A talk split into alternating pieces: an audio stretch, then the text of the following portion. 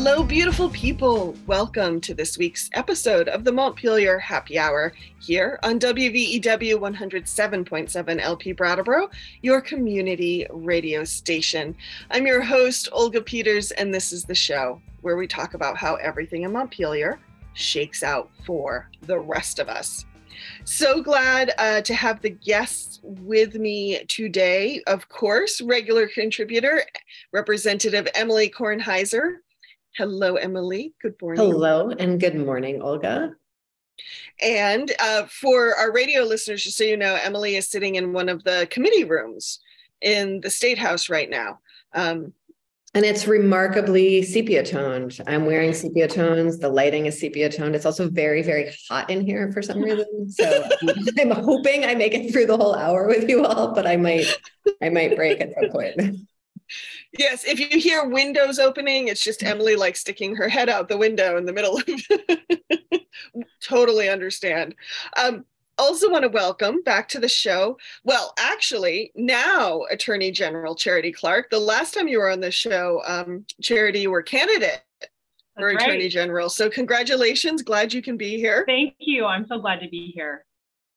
And then our final guest, uh, also welcome back to the show, Karen Tronsgard Scott, who is the executive director of the Vermont Network which is working for a violence free Vermont. And uh, so glad you can join us again, Karen. Delighted to be back, Olga. Thank you so much for inviting me. Well, I'm I'm really um, excited is the wrong word because we are going to be talking about domestic violence in Vermont. So excited isn't the right word, but I'm glad you're here because um, I had a little aha moment uh, earlier this week. Um, saw on, on Attorney General's website that uh, the Domestic Violence Fatality Review Commission's annual report was out on the number of fatalities in Vermont. And I was like, this is an annual report. How did I go through like 13 years of journalism and never see this report? So this is new for me, and I'm really glad that both of you can be here and and talk about it, um, because as as I saw in the report, my biggest takeaway is that we have a pretty solid trend in Vermont of at least half our fatalities, half our homicides, um, are usually related to domestic violence, which that to me is a pretty hefty number. Um, I would love to hear from one of you, for the sake of listeners, just to kind of give us some background on who's this commission and what's this report. yeah, I'm happy to do that, Olga. Um, so this this commission was created by statute. So the legislature created this commission, and essentially what it, it did was it um, compiled a group of stakeholders. There are 17 people, and it's really whoever you might think of who would have uh, knowledge and information and interest in this topic. It's prosecutors, law enforcement, um, domestic violence, nonprofit, a survivor, um, Department of Health and a judge. All of these people come together every year. They review the fatalities sent to them by the chief medical examiner that happened, and only closed cases. So an open case isn't reviewed, but the closed cases are, are sent to the commission. They're reviewed and analyzed, and they identify trends, and then they identify recommendations and those recommendations and trends are compiled compiled in a report, um, which I think is really well done, and sent to the governor, the legislature, and others. Um, this commission is housed in the Attorney General's office and chaired by an Assistant Attorney General um, in our office who's been doing this work for decades and is really wonderful. Um, one thing that I really like about, just as a kind of summarize, one thing I really like about this model and the way it's been executed is that the recommendations are based on the review, so the actual fatality. And that means that they're often very specific. So it's not like a lot of, it's overwhelming. This topic is overwhelming and it would be easy to um, be overwhelmed. But because of the way that this is set up, the recommendations are very specific and therefore, in my view, very doable, very achievable. And I think that means they're potential to be very effective, this, this system. So it's over 20 years it's been in the making. Thank you, Charity. Karen, anything you want to add I wouldn't add anything except for how grateful we are for these 17 people who have done this work year in, year out. They spend an entire year examining uh, these situations, talking to, to family members and survivors, talking to investigators, and they do such an incredibly thorough job of taking a look at the factors that that preceded the homicide and then the results of the homicide. And uh, I agree with A.G. Clark. The the recommendations are absolutely doable and but also they're um, they're they're recommendations because they come from all these folks who have so much expertise we can we can know that these are recommendations if enacted will actually have an impact mm-hmm. thank you emily anything you want to add right now um, I just really appreciate that we're having this conversation. I remember, Charity, when you were running for office, you talked about sort of what the difference would be if you were elected. And I feel like this is the one of the first big splashes that I've seen you make as AG. And it's calling attention to this like essential part of our society's dysfunction and violence that we don't talk about as much as we should. It, you know, is usually the network and the network partners, and that's who comes on the show to talk about it. And like we do it. Um, but really to make it clear that this is a societal problem. Um, I really appreciate that. And you know, over the last year, we've talked on this show a few times off and on about how community violence is framed um, mm. in the media, among lawmakers, for political gain, and how in Vermont, like even you know, if you dig deeper, even even into some of the headlines, it's like paragraph six where you realize that it was intimate partner violence and not like some random shooting on the street by strangers and just like how the reset that we need as a community as a legislative body to be actually grappling with what is rather than the stories that we have about it. So thanks you both for coming on the show. If i can add to that i i realized when i was campaigning especially that people wanted to talk about public safety a lot but they weren't even considering domestic violence as a part of that. And I started saying every time we talk about public safety, I'm going to talk about domestic violence because that is mm. a huge part of public safety. It's just, it happens behind closed doors. It's an epidemic that's happening behind closed doors. And so we don't give it enough attention, in my view. And the statistic that we have is that, that there every year are 40,000 victims of domestic and sexual violence in Vermont, which is a humongous number of people. And we should be talking about it every time we talk about public safety.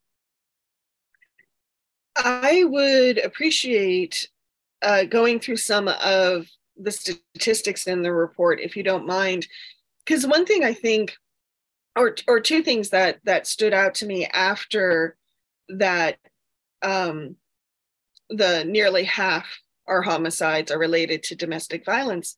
Um, the other statistics that that stood out to me was just there there was a dive into the demographics and like the ages of both victims and perpetrators were like babies to to elders. Um and and also how how high our numbers were around intimate partner violence but also within families violence within families. So would would either of you be able to talk to some of those statistics Go ahead. Go ahead, I, I was going to defer to Karen because um, she had the benefit of being a part of the commission uh, and not on the campaign trail like I was for so much of that year. Hmm. Well, I'm happy to talk about um, the data that was included in the report. You are right. The range is, is huge because domestic violence is something that happens. Um, it really can happen in any household. It can happen with anyone. And the the you know the reality is that um, is it, as uh, Representative Kornheiser said, domestic violence is we find it sitting at the root of so much mm-hmm. that's happening in our communities. Not only violence in our communities, but also homelessness, mm-hmm. also substance use disorder, also human trafficking, also uh, child abuse and neglect. Also, um, I mean, just everything. It's so pervasive, and so and I think because it's so pervasive and we're on the cutting edge of really changing how we think about it, mm. it is easy to feel very overwhelmed, as Attorney General Clark said. Um, the the other thing that I think is important for us to know is that it is so pervasive in Vermont, but Vermont is not an outlier. It feels like we must have the, the you know we must have more domestic violence than any, any place else in the country we don't we're quite normal and um, you know what we do have in our in our uh, in our homes are we have you know 40% of vermonters own firearms mm-hmm. and so mm-hmm. there's a direct relationship between the presence of a firearm in the home and the risk for homicide and we see that in uh, more than 50% of domestic violence homicides a firearm is the is is the the weapon that's used to commit the homicide so that's a, i think that's a very important thing for us to understand we also know that um, in terms of the in terms of the data that there's the uh, as Attorney General Clark said, 40 40,000 Vermonters a year is what is is the estimate. Our 15 member organizations, those organizations that provide direct services to victims of domestic and sexual violence across our state, serve on average around 8,000 people a year. And so we know that the vast majority of people are not coming out uh, and seeking services uh, for all the good reasons. Uh, but you know, 8,000 people a year are accessing services. And, and so, and our programs tell, so this is, I'm going to get a little in the weeds. It's a little nuanced, but our programs tell us that between 60 and 80% of those 8,000 people do not enter the criminal justice system. They don't call the police. Mm. So that, so hold on mm. to that number because when you look at the police data, domestic violence is the number one call. Huh. So it's it's really I mean the the data is really compelling. And what we do know is that people don't call the police for many, many good reasons. Some of you know, folks don't want the police. They don't imagine the police could help. They've had bad experiences. They there's you know an outstanding warrant. There's you know all the things you because when you call the police, you essentially give up a lot of agency because the police step in, they do their jobs. Mm-hmm. So the so the question then becomes you know, how, what's the pathway to helping uh, uh, the, all the people that don't call the police? And when they when people do call the police, it's absolutely essential that the police go to the call and know what we're doing. And so so you know this this report comes out at a really compelling time where the law enforcement community the, the department of public safety has also just developed a tool for taking a look at the frequency of their calls this hotspot tool uh, it's a dashboard and you can see you know, with stark clarity, the number of domestic violence calls that our police are answering. And so we want to make sure that our law enforcement officers know exactly what they're stepping into and to know exactly how to um, step between the possibility of uh, a, a, domestic violence situation that is non uh, lethal and one that is. Thank you, Karen. Um,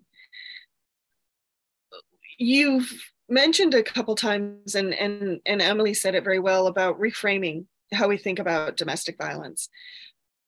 What and any of you, what do you feel are um, the stories that are being told, and what needs to be reframed? Reframed. What where in our thinking or where in our approach do we need to flip a switch? I think Karen's been thinking about this question for your entire career. So I'd love to. 31 years this year. I'm uh, I'm happy to start, but um, I'm very interested to hear, hear to hear what Attorney General Clark has to say. So I'm going to be critical of this movement that I work in. Just briefly, for for around the past 40 years, long before I joined the movement, we've really thought that the best way to talk about this was to talk about domestic violence in terms of the the of just how outrageous it is. It is really outrageous to think about living in a home where you're held captive, where you're unsafe, where your children are not safe, your pets are not safe. It is an outrage. But expressing that outrage has not been a, an effective way to engage. It's a community problem. So it's not been an effective way to engage our communities in conversations about how do we prevent domestic violence because it is a preventable social condition. And so the network has really, we've really done a lot of thinking about this and talked to a lot of survivors who let us know that we were presenting just part of the story, just, just a small fraction of the story. The story is that domestic violence is indeed devastating and domestic violence homicide is the most devastating the impact on on the families on the communities all of that but also there are incredible stories of hope and resilience out there of survivors who have left an abusive relationship and gone on to be, you know, to live joyful, complete lives. And there are stories of hope and resilience about the people who cause harm. There are stories about many, many, many people who have been violent and coercive in their relationships who find a different way to deal with all of that and change their behavior. So we're talking about that as well. And we're also talking about the need for the kinds of changes that are reflected in the recommendations in the report, which are, as Attorney General Clark said, small changes, doable changes that will have a big impact. I was going to say it's important when you look at this topic to look at the historical context and think about what was happening even 50 years ago. Um, this was something that was not talked about. You could, in many states, you could legally rape your wife um, there was it was a totally different time. We've been evolving, and our knowledge has been evolving as the generations pass, and we have a greater understanding of what this looks like, and that this exists. A great a greater acceptance that this does exist, and we need to not be silent. We need to talk about it.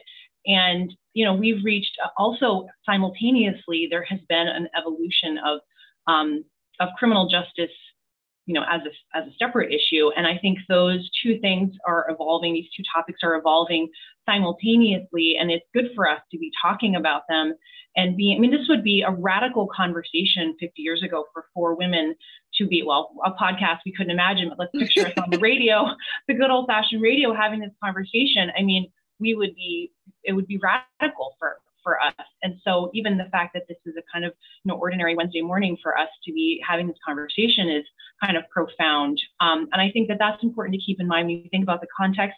And perhaps even when you think about this report, a lot has also changed in the past you know 20-ish years too. Thank you. Um, Emily, anything you want to add? Well, I mean, even last year when we were debating in the legislature some changes I think that were recommended in the report. Um, there were lawmakers who still seemed to think it was okay to rape their wives. They didn't, you know, describe it as rape, but what they described was rape of their wives. And so, like, I, you know, it's it is important to remember that this is a long and complex conversation about sort of what is acceptable behavior, what is considered loving behavior, what is caretaking behavior, what is appropriate responses to fear and hurt and the world being a difficult place to live in. Um, and acknowledging, I think for many of us, it's really hard to imagine living in a safe home where things feel loving and supportive.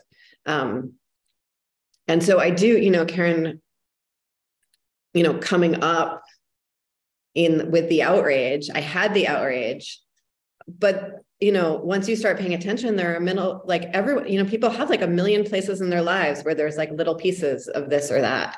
Um, and I think when we come to those conversations with outreach rather than compassion and curiosity and resilience, I think it's really hard for each of us to be transforming our lives or um, communicate communicating lovingly to say our brothers or our neighbors who might be engaging in this behavior that escalates really quickly.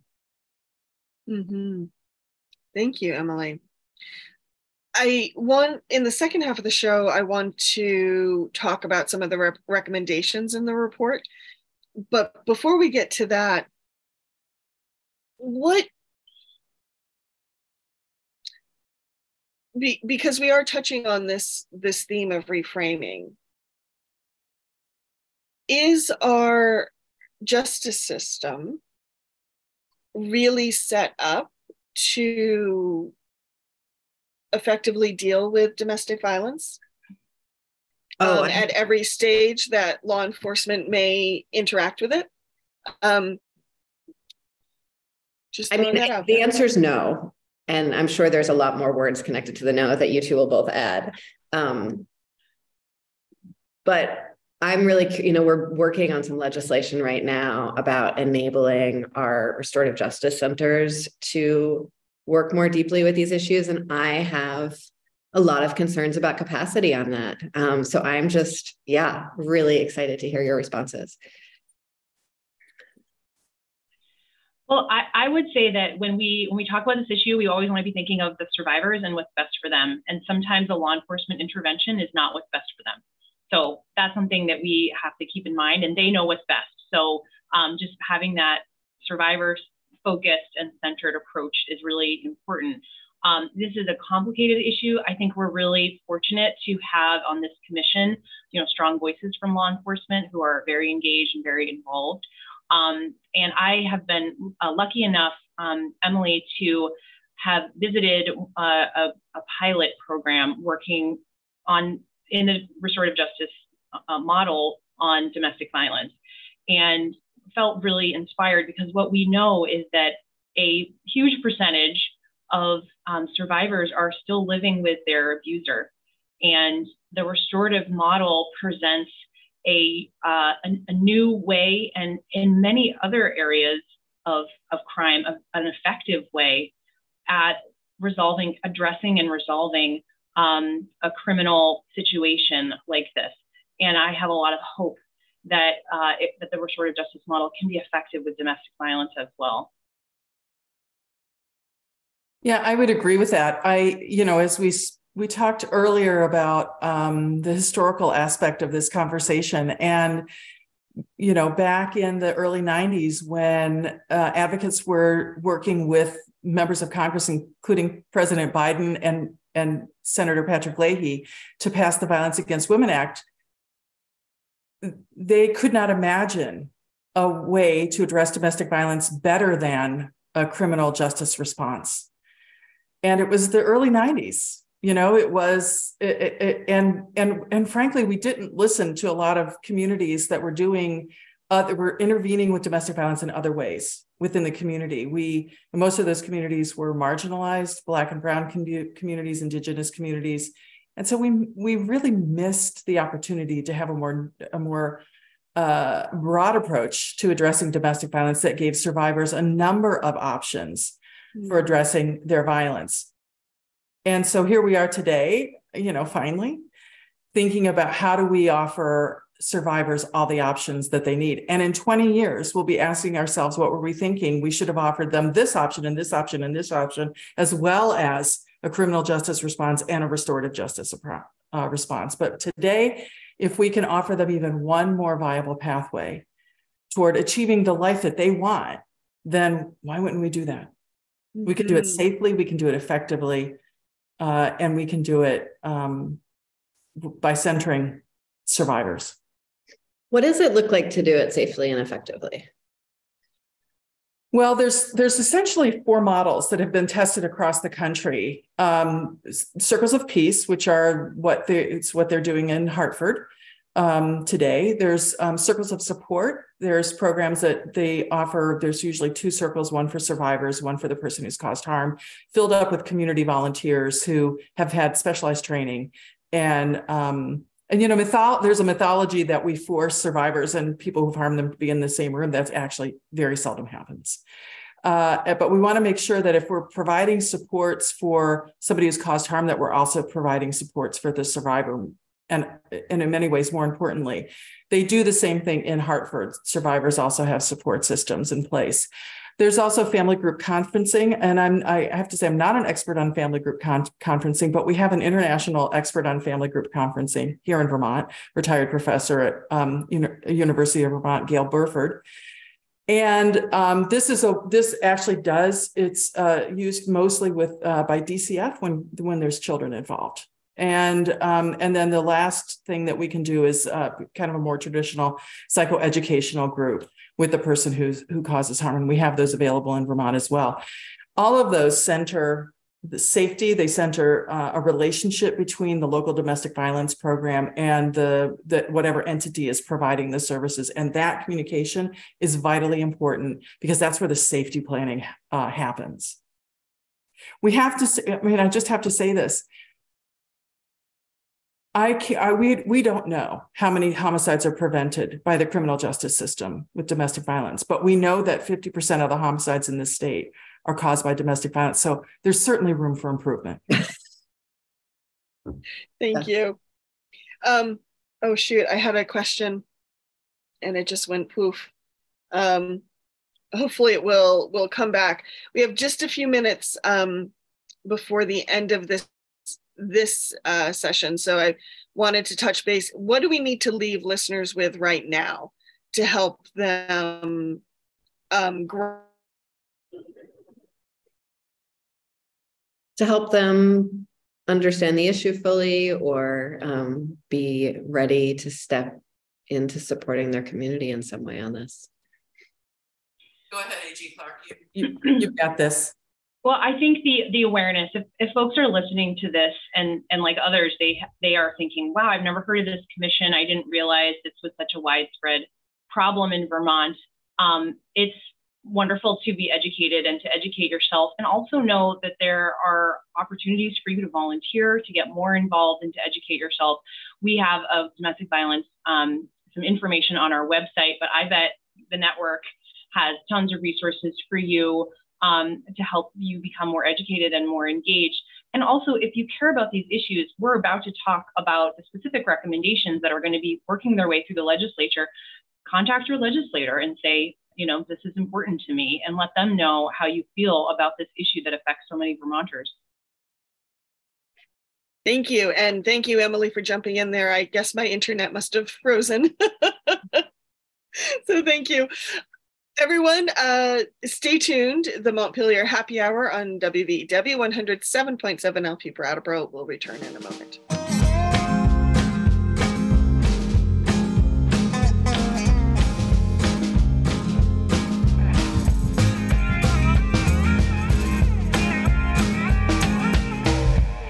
Welcome back to the second half of the Montpelier Happy Hour here on WVEW 107.7 LP Brattleboro, your community radio station. If you're just joining us, this is the show where we talk about how everything in Montpelier shakes out for the rest of us. I'm your host, Olga Peters, and I am speaking with Representative Emily Kornheiser, Attorney General Charity Clark, and Karen Tronsgard Scott, who is the Executive Director of the Vermont Network. Emily, what do we need to remind people of? The views and opinions expressed here on the Montpelier Happy Hour are those of the host and the guests, respectively, not their employer, nor the station, nor their neighbors. Thank you very much. Um, the report that we're discussing, the Domestic Violence Fatality Review Commission's annual report that has come out of the AG's office uh, at the end of January, has a series of recommendations that uh, to the legislature. I was hoping we could dive into those now and and help people understand like why these recommendations are the important ones for this time. So I'll get, get us started. These recommendations were derived from the review of specific fatalities related to domestic violence. So they're very specific and they're just related to those. That's why you may be thinking, oh, this is the most important issue and it's not listed. It's because these really come from those specific um, cases that were reviewed. So I like to think of these as being in kind of two separate buckets. Um, one is a kind of operational bucket that relates to law enforcement, and the other is more judiciary bucket. Mm-hmm. So there's and there's two in each in each bucket.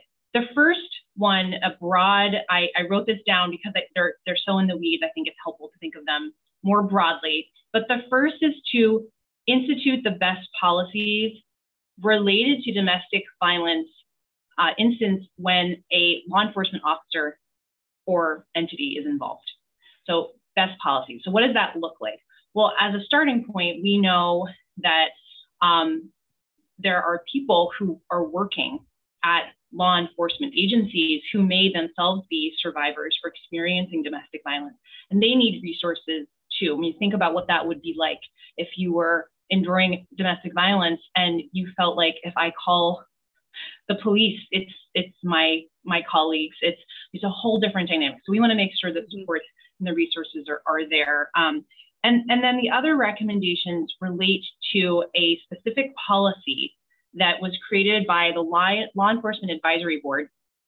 And the policy is, it's called the, it's the policy of what, how to handle when a law enforcement officer is involved in domestic violence. So mm-hmm. not every law enforcement agency has adopted that policy. So we want every law enforcement agency to adopt that policy. And then we want the, uh, the LEAB, the Law Enforcement Advisory Board, to take a look at that policy, which I think the last time it was updated was 2010, a long time ago, make sure that it's looking great, it's the best policy that, that we have, updated if necessary. So those are the policy related recommendations when a law enforcement officer or agency is you know, involved in domestic violence. Um, I'm going to stop there for questions and also to ask Karen if I missed anything on that recommendation. Oh, all good. Okay. Should I go um, on to number two? Oh, go ahead, Olga. Just a clarifying question. Uh, you talk about the policy that you want the law enforcement board to review. Sounds like that's an existing, it's been in, in existence for a while. Yep. Okay. That's right. Um, so the second policy, it relates to the Criminal Justice Council. So as a refresher, it's the Criminal Justice Council that, uh, you know, oversees discipline and licensing of law enforcement officers. So it's called the Criminal Justice Council. So the second broad theme um, is to empower the Criminal Justice Council to take disciplinary action against law enforcement officers who um, have misconduct related to domestic violence. And this really gets in the weeds. But for, for one thing, um, we also want data reporting related to that. There's not enough data right now that could drive policy changes or you know inform us, inform the public. So we want them to be uh, collecting more data on the number of complaints, things like that. But also, um, right now, when um, we, we know this um, commonly as a you know restraining order, when someone goes to court to get a relief from abuse order, is what it's called and that's not listed among the um, the things that can trigger misconduct um, uh, uh, disciplinary action by the council. So we would like that to change.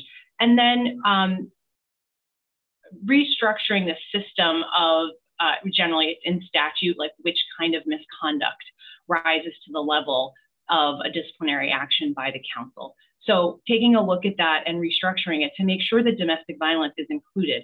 One of the challenges um, there, I think, traditionally, I'm guessing, has been that a relief from abuse order is not done in criminal court. It's done in family, in civil court, in family court. And so um, I'm guessing that's part of the, the barrier, the, the hurdle that hadn't been crossed before. But it's time to acknowledge that that is misconduct. It should be considered. And so we're asking the legislature to make that change. Thank you. Anything to add on that one? You know, the only thing I would add, I, I just appreciate the way you um, explained all of that, Attorney General Clark. It's so clear, even for me. Um, the the thing that I would, I guess, I would remind folks about is that even when, even though uh, relief from abuse orders are issued by a civil court, we have to understand that that that that the request for re- relief from abuse order is reviewed by the judge, that there is evidence that's offered, evidence of violence, evidence of, of fear and threat. And in order to get a relief from a, a, final relief from abuse order, you have to prove that there's a reason for it. And so when one is issued, we have to understand that the state has determined that a person is dangerous. Mm-hmm. Um, and I, I think what I hear you saying, Karen, when you when you say that is um, that is something that perhaps law enforcement hasn't been considering when it's looking at how it disciplines its officers. Is that what I'm hearing? No, uh, no, it's actually not what, what you're hearing. What you're hearing is that um, very often people think about protection orders as a he said, she said, and somehow the you can get a protection order and and people go to court and tell don't tell the truth about what's happened to them. It's actually a very rigorous pro- process that um, you know people are sworn to tell the truth about, and so it's not something that is uh, taken lightly. And it, and and relief from abuse order is not easy to get. Mm-hmm. I do also want to say that, um, as it happens, I am a member of the, of the Vermont Criminal Justice Council, and I sit on the Professional Regulation Committee where these these actual situations are considered. And so, it's very easy for me to support this recommendation because I have an insider view of what's going on, and and I don't think that there is a lack of concern on the part of our law enforcement leaders at all. Nothing could be further from the truth. The um, in fact, you know, it's been my experience. I've been I've been actually really uh, heartened. To, I've been on the council now for almost two years. I've been heartened with the way that the members of the council who and, and so about 50% of the council today are law enforcement officers and about 50% are community members and i have to say that the law enforcement officers are um, very keenly interested in addressing the needs of of people who experience violence in our state. They're very keenly interested in elevating the this profession in our state, and they're very keenly interested in reform. I found that too, Karen. I have mm-hmm. found the exact thing. It's not 30 years ago. Right, right. uh, so, shall I move on to recommendation number three? We've done half. The, the next one um, relates to a, a, sort of specific circumstance. So, when a prosecutor is bringing a charge, there, there's different options. And what we have found with juveniles who are um, in the situation of intimate partner violence is that um, prosecutors would be inclined, um, based on our current system where we treat juveniles differently from adults, to bring a charge for aggravated assault instead of aggravated domestic assault. And the reason is because one goes to juvenile court and the other goes to regular criminal court. So we want those to be aligned so that when there is a, a situation where there is domestic violence, all of the other supports and systems and what have you are triggered so that the case is treated as a domestic, which it is, rather than just a regular aggravated assault. So that's just kind of aligning the reality of what's happening in, in the world with what we what we know is best, which is to have all of the um, the supports in the system that we traditionally have for domestic violence apply when it is a juvenile. Mm. So that's recommendation number three. I told you we would get into the weeds. We're in the weeds. No, I love it. I just I want to clarify when we talk about juveniles, are we talking about folks under 22, under 25, under 18?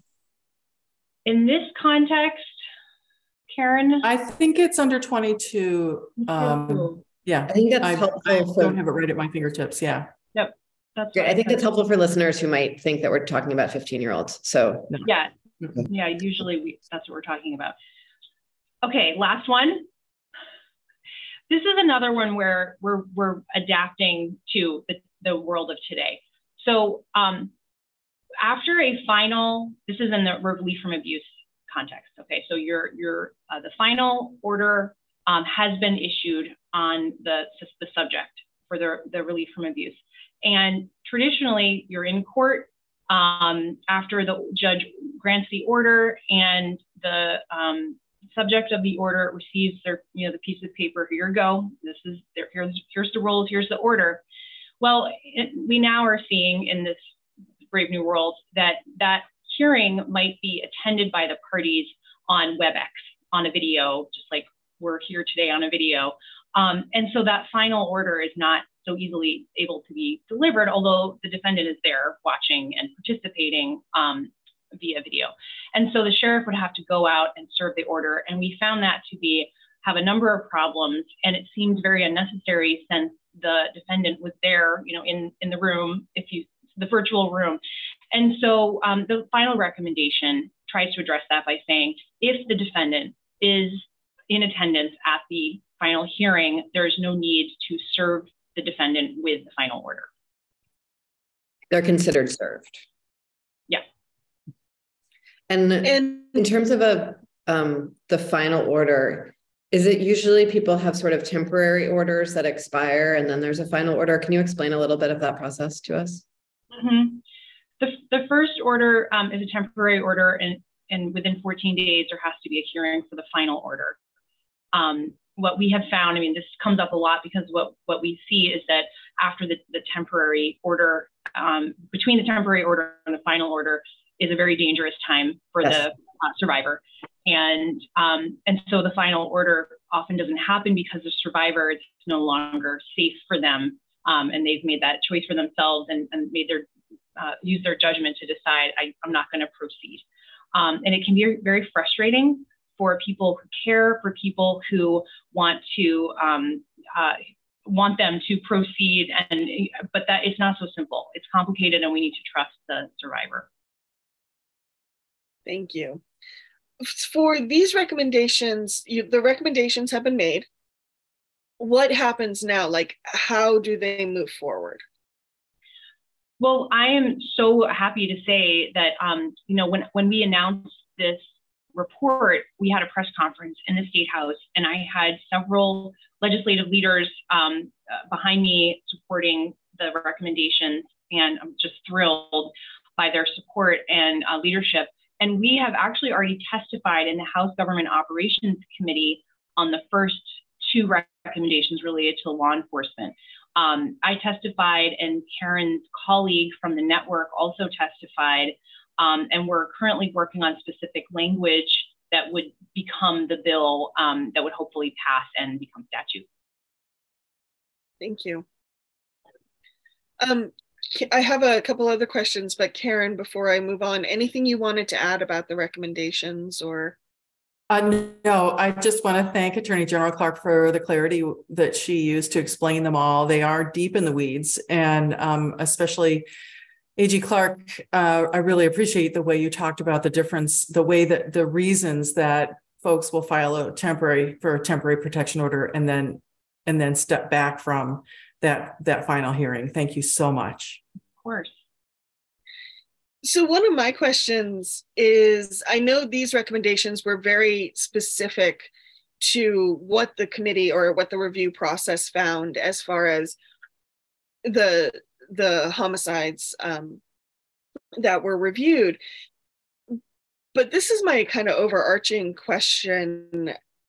You know, domestic uh, violence it it hits you know it affects people's safety but it can also affect their um, economic life mm-hmm. it can affect their social life it can affect where they live or can't live um, looking out at the patchwork of policies that we have around um, supporting people uh, who are experiencing domestic violence are there other places gaps we need to fill in with our policies to make sure that um, people survive not just on their personal safety but their emotional safety their mental safety their economic safety um, their housing that type of thing well i have an example so the family medical leave insurance bill h66 that we introduced two weeks ago, and we had a press conference for yesterday on the anniversary of the federal family medical leave bill.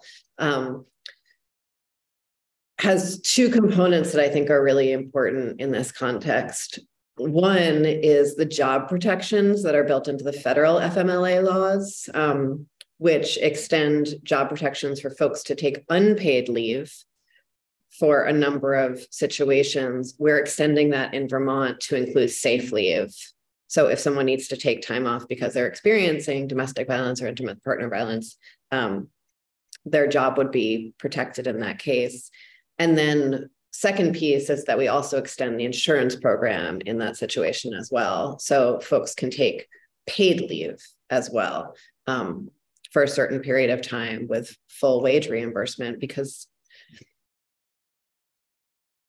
it's hard to go to work when your entire life is upended and you're scared. So um, it, I think it prevents some of the um, descent into poverty um, that can really keep folks in situations or keep folks scared in situations. The other topic that I mean, we so many have been talking about, and, and just generally, is housing. It's mm-hmm. really um, a, a, challenge for for so many people in Vermont right now. Well, imagine if you were in an unsafe home and you feel it's just not possible for you to find another home that that is safe. And um, you know, there's of course organizations in Vermont that offer safe place on a temporary basis. Um, and I'm sure Karen can probably tell us all, all, about their work. But you know, the housing problem is another problem that, if fixed, is going to have a positive impact on survivors of domestic violence. One hundred percent, one hundred percent. There's um, there's a number of bills that are coursing their way through the legislature. Uh, in addition to the one that Representative Kornheiser referenced, there's uh, just yesterday a bill that will interrupt the uh, practice by some people who cause harm in their relationships of um, of actually using the court system as a tool for further abuse and coercion. So that just passed out of the House Judiciary yesterday, which is good news. This bill that you referenced, H H41, uh, Rep. Kornheiser, is uh, important for us to provide survivors with options around mm-hmm. using restorative justice process.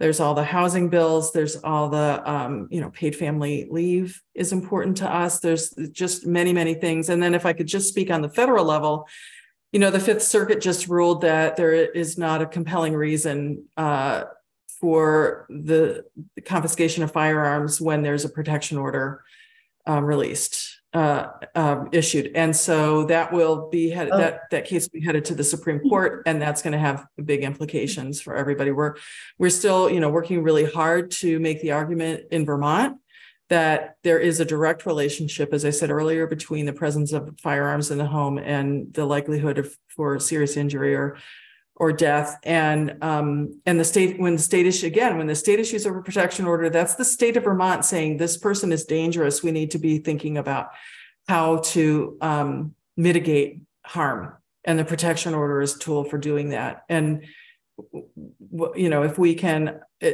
temper you know the way we're looking at this is a temporary removal of firearms related to the issuance of a protection order then uh, we feel like our families and our communities will be safer. And isn't that what we all want? Can we dig into the firearms piece just for a minute? Because um, I think sometimes people might imagine that when we're talking about firearms and fatality in the home in these situations, it's about just someone shooting someone else, right? Um, but it's what a gun does in terms of someone feeling afraid and perhaps not taking actions and then perhaps there's you know um, more direct physical violence like strangulation but the gun is what keeps someone there being strangled right or um, someone uses the gun that's in the home for self-protection and then um, things go awry and the person loses custody of that you know um, someone else takes the gun. And so i think just sort of firearms um, capacity for escalation of a situation is an important thing for folks to be thinking about in this context. It's not just sort of the very immediate um, use. Yeah it's not it's not my opinion. There's yeah, research yeah, exactly. to yes. be true. Yeah. So you know, we we if we follow the research, uh, you know, it leads us to to the conclusion that uh, the presence of a firearm is one of the key factors in in a resultant homicide. I, you know, the the research there's a there's a tool called the lethality assessment program and it's a series of 11 questions that have been deeply researched and validated and all the things that researchers do that shows a direct correlation between the presence of a firearm between a history of strangulation uh, between threats for um, for killing for killing the victim or killing or suicide. Mm-hmm. and also you know some things you wouldn't think about things like are the children in the home stepchildren? Do they belong to the to the um, person who's causing the harm or are they um, somebody else's children? And and when that when the, that when they're stepchildren there's a higher likelihood of serious harm and and and homicide. I mean it's very compelling information but you know again if we just look at the research yeah. the research tells us uh, where we can where we can make small changes that will make huge differences emily something you said makes me we haven't used this the, these terms, but it's important to remember for, for folks who are, aren't as familiar with this issue that domestic violence is all about power and control. And so a firearm is used to exert power and control over the survivor. And in so many cases, it's not actually used to commit homicide, it's used for that other purpose. And um, it's it's good once you are aware of that concept of what domestic violence means and what's driving it, you you might see in other places um, like that, you know, super attentive partner who's always picking up their partner after work. You know, that's control. That's it seems sweet. Actually, maybe there's more to that, you know, and being more aware of those kinds of circumstances. And if I could just add one more thing, since we're on this topic of firearms, I, I think it's really important for us to understand that the vast majority of Vermont uh, gun owners are safe, careful, would never use the gun for anything other than eh, perhaps self self protection or hunting or things like that. That's not who we're talking about. We're talking about people who have been identified by the state as being really dangerous. And we and the research tells us that when that really dangerous person has access to a firearm, that the the danger level in, increases exponentially. And A.G. Clark's right. That I've talked to hundreds of survivors over the course of my career who talked about all they had to do was lay the gun on the table, and I mm-hmm. knew that I needed to stop whatever I was doing, to not complain, to be quiet. And when and and when they lay the gun on the table, all I'm thinking about is how do I keep my kids from getting killed? Yeah, that's what we're talking about. Thank you. Um, we talked a little bit about firearms. I just want to hammer home because we've been talking about policy.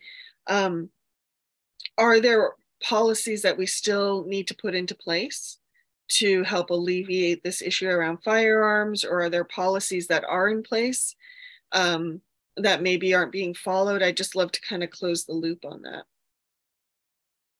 Well, I, I will just say um, safe storage can be an issue in uh, uh, relief from abuse orders, and I'm really pleased that the, um, the state police and my office and, and others really were involved with creating a program that's a partnership between um, us and local firearms dealers or federally licensed firearms dealers. There's currently eight around the state. There's geographic diversity there, so that when a subject of a release from abuse order has to surrender firearms, they have a place to do it. Um, that those those small businesses that are firearms dealers are really the experts on safe storage. So it's really happy, and that just happened. So I I highlight it as a policy that I'm really pleased was put in place, and and hopefully will um, you know help help in this area.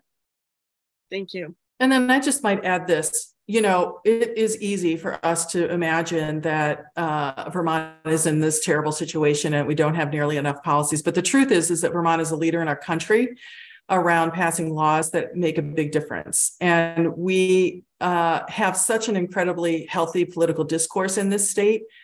Uh, you know, we can we can find ways to get to an end where there's great uh, hope for the impact of laws on survivor safety and on their lives as well as uh, on the lives of people who cause harm.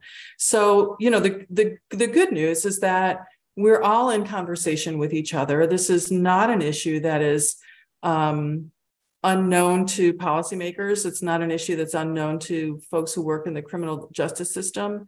And we're all talking all the time about how do we get to our shared goals. So we have shared goals which is you know, in today's political environment is pretty amazing.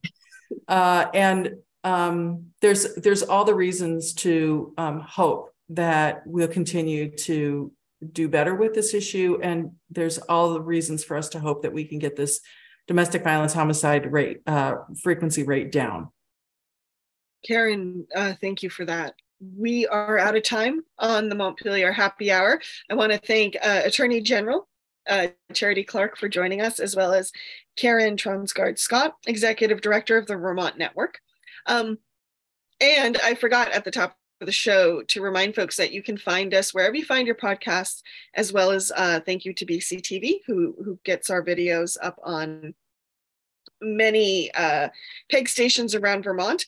Um, Emily, if people need to find out more about you, where do they go? Folks can go to emilykornheiser.org and find links to all of the places you can get in touch with me. Thank you. And Charity, if people want to follow the work of the AG's office, how can they do that? Well, we have basic social media channels. I think it's, you know, AG Charity Clark on Instagram um, and something similar. No, it might be a little bit different. The best place is to go to our website and on, you can find on the bottom there all of our social media channels. And that's um, uh, ago.vermont.gov. Thank you. And Karen, if people want to follow the work of the Vermont Network. Go to our website at uh, www.vtnetwork.org. And also there, they'll find an interactive map so that if, if folks need help, they can find a local domestic violence organization that can give them all the help that they would need. Uh, and then, of course, we're on Instagram and um, Facebook and just look under VT Network. Thank you everyone, take care. Have a good weekend. Thank you. Thank you.